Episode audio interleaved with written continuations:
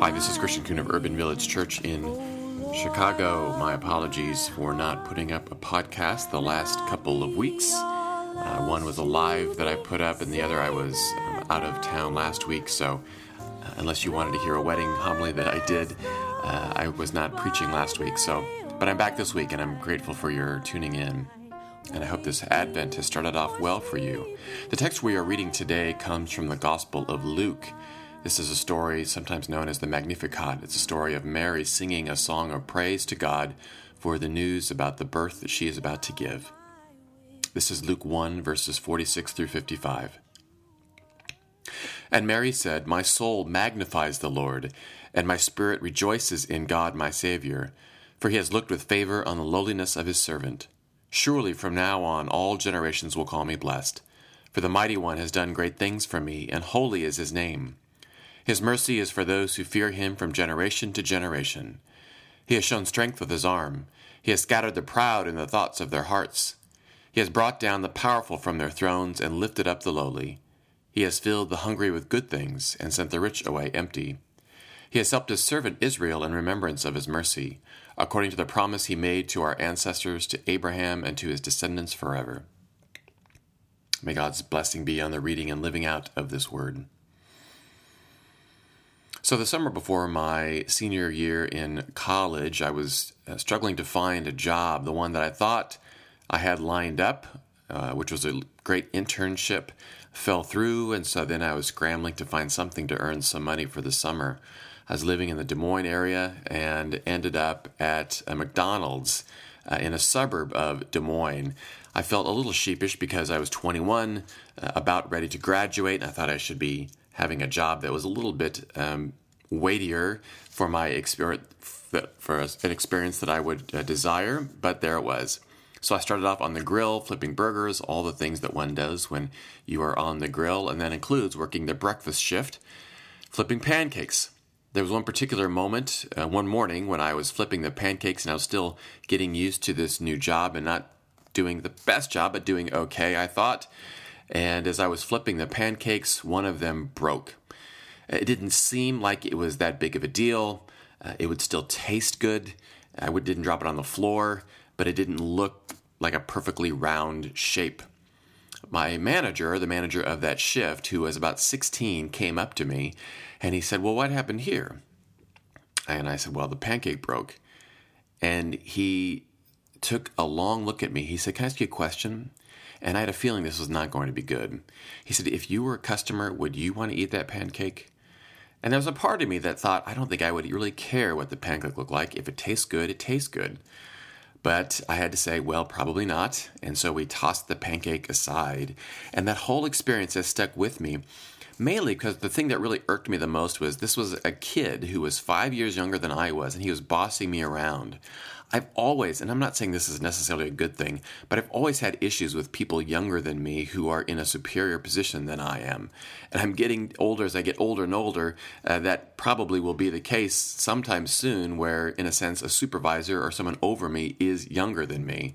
But at the time, it was a struggle to handle this.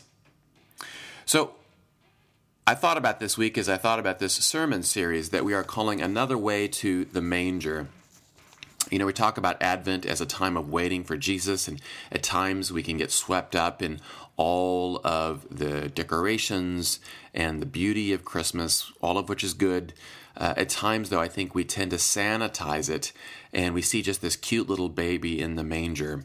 And we forget that this was a real couple giving birth to a real child in a real time with real issues. It was born into an empire. So we want to take a look at what does that mean as we take a look at our own contemporary lives and contexts as well. So let's take a look at empire and what exactly empire means. Uh, one definition says that it is an extensive group of states or countries under a single supreme authority. Now, as I looked at other definitions, that often will give you, of course, four or five different definitions for a word, there is one consistency, or at least there's one consistent grouping of words and here are some of them. Under a single supreme authority, controlled by one person or group. Another definition, controlled by one person or group. Fourth one, the end of the definition said, exercised by single authority. So we see a pattern here. There is power that is centered around one group or person. And that's what we have in the t- uh, time that Jesus was born. Jesus was born into the Roman Empire. You may have heard of the Roman Empire. Maybe you've seen movies about the Roman Empire. Uh, I'll put a map up on the web page that you can link to get a, a sense of just how massive the Roman Empire. When Jesus was born, uh, this was really just the beginnings of the Roman Empire. The Roman Empire started roughly around 27 BC or BCE before the Common Era, depending which way you measure it. And the first emperor was a man named Octavian who was also known as Augustus. We know this, we read in Luke 2, verse 1, so not long after the passage that I read this morning, it says, you may know this familiar passage, in those days a decree went out from Emperor Augustus that all the world should be registered.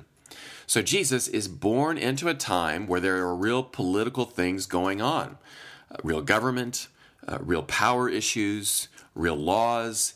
So it's important for us, I think, to know this context and to know just how radical this birth is and to have a sense of how radical what Mary said is too as well. So some of the, it did a lot of some uh, kind of brainstorming. Not brainstorming. It's a, a, crash course in the Roman Empire this week. I knew a little bit, but uh, did some reading about it more this week, and I'll be talking more about the Roman Empire in the next few weeks. But one of the things about Roman society at this time is that it was uh, society was extremely rigid, uh, rigid. So the social structure of in the Roman Empire was based on things like heredity, uh, property, wealth, citizenship, and freedom. Not surprising, perhaps, it was based around men. Women were defined by the social status of their fathers or husbands. People had certain things that they wore. So if you were in a higher social status, you wore a certain color, a certain kind of clothing. If you were on the bottom of that list, you wore certain clothes as well. It went, uh, there was a distinct order for at the very top were patricians or people who could be emperor down to the very bottom. Women were down on that very low part of this scale as well.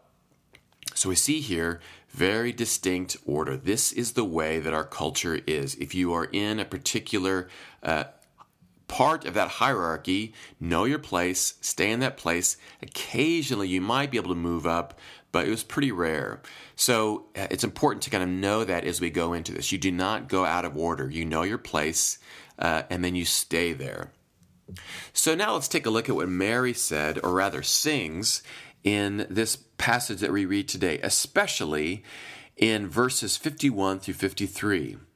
Now, again, she says she's talking about God and what God has done by allowing Mary, who would have been at the very bottom of the social scale, she is the one who's going to give birth to Messiah, to Lord, and this is one who will, that others will say that Jesus is the one that we follow, not Augustus, not any other emperors, which will get some other people in big trouble. But Mary is the one who acknowledges and knows it's pretty remarkable that God has chosen me, of all people, to give birth to this one person who will have such a radical impact on the Roman society at the time and obviously today as well. So in verses 51 through 53, Mary sings this He has shown, God has shown strength with his arm. God has scattered the proud in the thoughts of their hearts. God has brought down the powerful from their thrones and lifted up the lowly. God has filled the hungry with good things and sent the rich away empty. Like a pancake, Mary is flipping these things, and that doesn't always make things comfortable. It doesn't make people comfortable, I should say. I can imagine that the very first people who were reading about this, or maybe uh, Mary's cousin Elizabeth maybe was in the next door and overheard Mary singing this, or others maybe maybe Mary kind of sung this to herself, not just in this one time, but maybe during her whole pregnancy. And if she did, that had to make people very nervous. When people, the first Christians, were reading and telling the stories of Jesus, and if they told, well, here's what Mary sung, and then when they get to this part and it's saying that we are God is bringing the powerful down from the thrones, and God is lifting up the lowly. God is filling the hungry with good things and sending the rich away empty. On the one hand, for those first Christians, they may have felt some strength in this, some comfort in this, because many of them were lowly. But also, it had to make them a little bit nervous because, again, in society at that time, there's a distinct hierarchy. You do not say things like, the powerful will be brought down from their thrones. That's going to get you nowhere and get you in big trouble. And yet, this is what Mary is singing, and it gets to the radical nature of what she's saying in the context of the Roman Empire. She's flipping things around, which, as we read and know about the life of Jesus, it's what he consistently did flip things around. We think that the order of life and society is this way, and Jesus constantly flipped things so that we would think of differently, saying that God actually has greater concern for those on the lower part of the social scale, not the higher part of the social scale.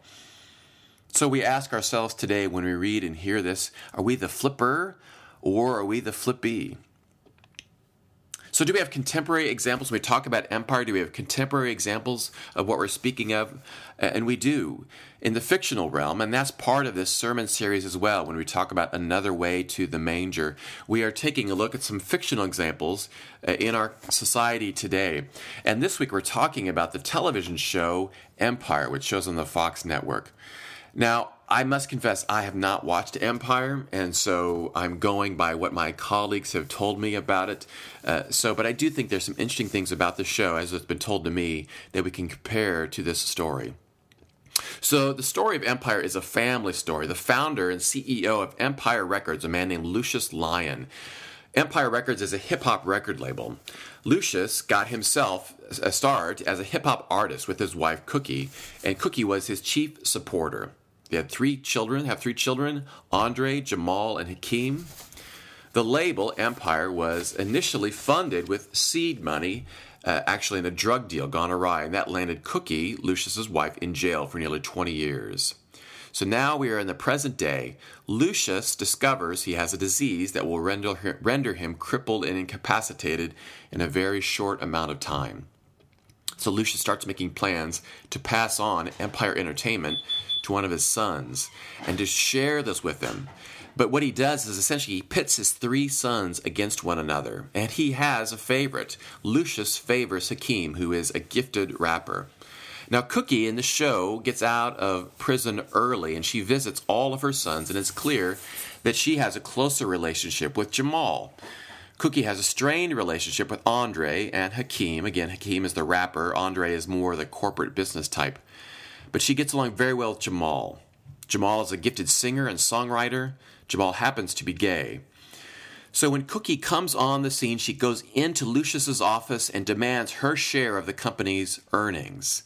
Lucius tries to buy her off. She refuses, threatens to go public about how Empire was originally funded, again with drug money. Now, as I noted before, Lucius favors Hakeem. And also, it should be noted, Lucius does not even is disgusted by Jamal, who is gay. At one point in the show, it shows a flashback of Lucius throwing Jamal in a garbage can because Jamal wore high heels. Cookie, as they noted, has very strong feelings toward Jamal and she wants to see his gifts known. And so she works with him so that Jamal can come out and have his own career. Lucius catches wind of this and tells Jamal, Don't you dare do that. Stay in the closet keep quiet. If he does follow through with coming out, he will be cut off financially. So already we get hints here of how empire, how power is working here. In Lucius's mind, there is a hierarchy. There's a way the things are going to be done.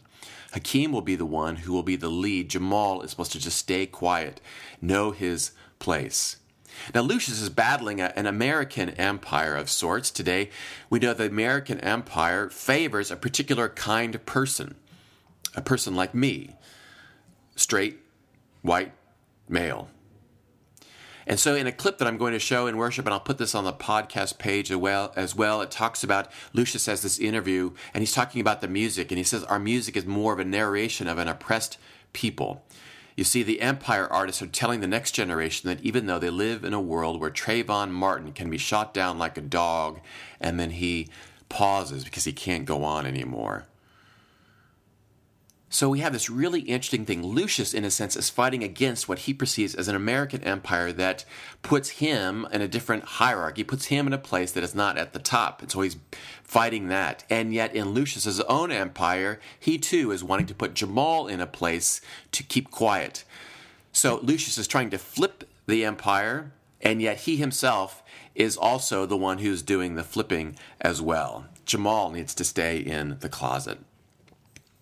So, is there a real life example when someone wants to flip the empire?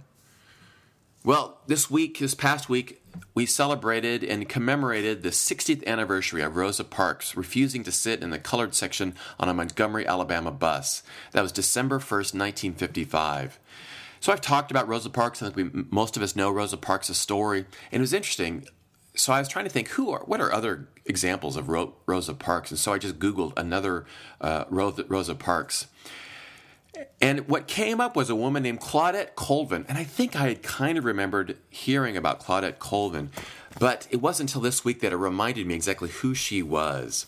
So Claudette Colvin was a teenager in Montgomery, Alabama, and Seven months before Rosa Parks made her statement, Claudette Colvin did the exact same thing. She got on the bus. The bus driver told her to get up and sit in the colored section, and she refused. She said she'd paid her fare. It was her constitutional right. Police officers came, put her in handcuffs, and arrested her. Her school books went flying off off her lap. At this time, it has just finished with Negro History Month, and at her segregated school, they had been studying black leaders like Harriet Tubman. And they were studying about women like Sojourner Truth, former slave who became an abolitionist and women's rights act, uh, activist. So the class had been talking about injustices they were experiencing under the Jim Crow segregation laws, like not being able to eat at a lunch counter. And in, in an interview later, Claudette Colvin said that you couldn't even try on clothes. You had to take a brown paper bag, draw a diagram of your foot, take it to the store, so that they would get the shoes that way. And so, as Claudette Colvin was sitting on the bus that day, she said, My head was just full, too full of black history. And she said, The oppression that we went through, it felt like Sojourner Truth was on one side pushing me down to stay seated, and that Harriet Tubman was on the other side pushing me down, and I couldn't get up. So here was Claudette Colvin, who was trying to flip things, saying, This is not the way it should be. And then, interestingly, not only that, later on, in the same interview, they asked, Well, why do you think Rosa Parks got all the attention and you didn't? And Claudette Colvin said, well, the NAACP and other black organizations felt that Parks would be a better icon. She was an adult, she wasn't a teenager. She also said that Rosa Parks had the right hair and the right look. Her skin texture was the kind that people associate with the middle class. She, she fit the profile. Now, for the NAACP and those leaders at the time, they were trying to be calculated about how are we going to do the right thing. And Rosa Parks is the best way for us to flip things. Claudette Colvin at the time was not. She was too young, she didn't have the right look, and yet she too was trying to flip things as well. To tell the empire, the white supremacist empire, that this is the, not the way it should be. It is really hard to be a flipper. It is hard for us in our society to take things that are a certain way when we are told that this is the way it should be. You need to stay in your place, you need to uh, live a certain way and for us to be inspired by Mary's song, to be inspired by Claudette Colvin and say, no, no, God doesn't want this. God instead is a God of those who flip things on their heads. So, how does that work for you and for me in our society today? You may be in a place where you're thinking about uh, a political empire where you live in a city here in Chicago. We're constantly been talking and thinking about this. How is it that a black man can be shot 16 times. There are many who feel like there's an empire of sorts in the police department today in Chicago. And so, what are we doing to flip that around so that blacks are not stopped, so that blacks are not shot 16 times like that, so that uh, blacks can be treated equally in the eyes of the law? And so, people are trying, in a sense, to flip that around. Maybe wherever you are in your own life do you need to flip things around where you live? In your family, people are expecting you, this is the way you should be. And yet there's something calling you to say, no, that's not the way it is. This is not what God wants. Or maybe you're like me and you are one who are kind of at the top of the social scale. For me, I am middle class, white, straight male. I have plenty of funds. I have a comfortable life. Uh, this society works for me. And so maybe I need to be flipped. So the question that I ask myself will I be humble enough to allow that to happen and to help others who are trying to flip things around as well? So wherever you are in your own life, in your own city, in your own society, to think and pray about Am I one who is called to flip things around? Am I called to help others do that? Am I humble enough to allow things to be flipped so that maybe things are turned around and we don't quite have the power and the privilege that we think we should? It's a very hard thing to fight against and push against. And yet, the Song of Mary haunts me in a powerful way, saying that instead, God came to us in this humble way, that the powerful would be brought down that the hungry would be filled with good things.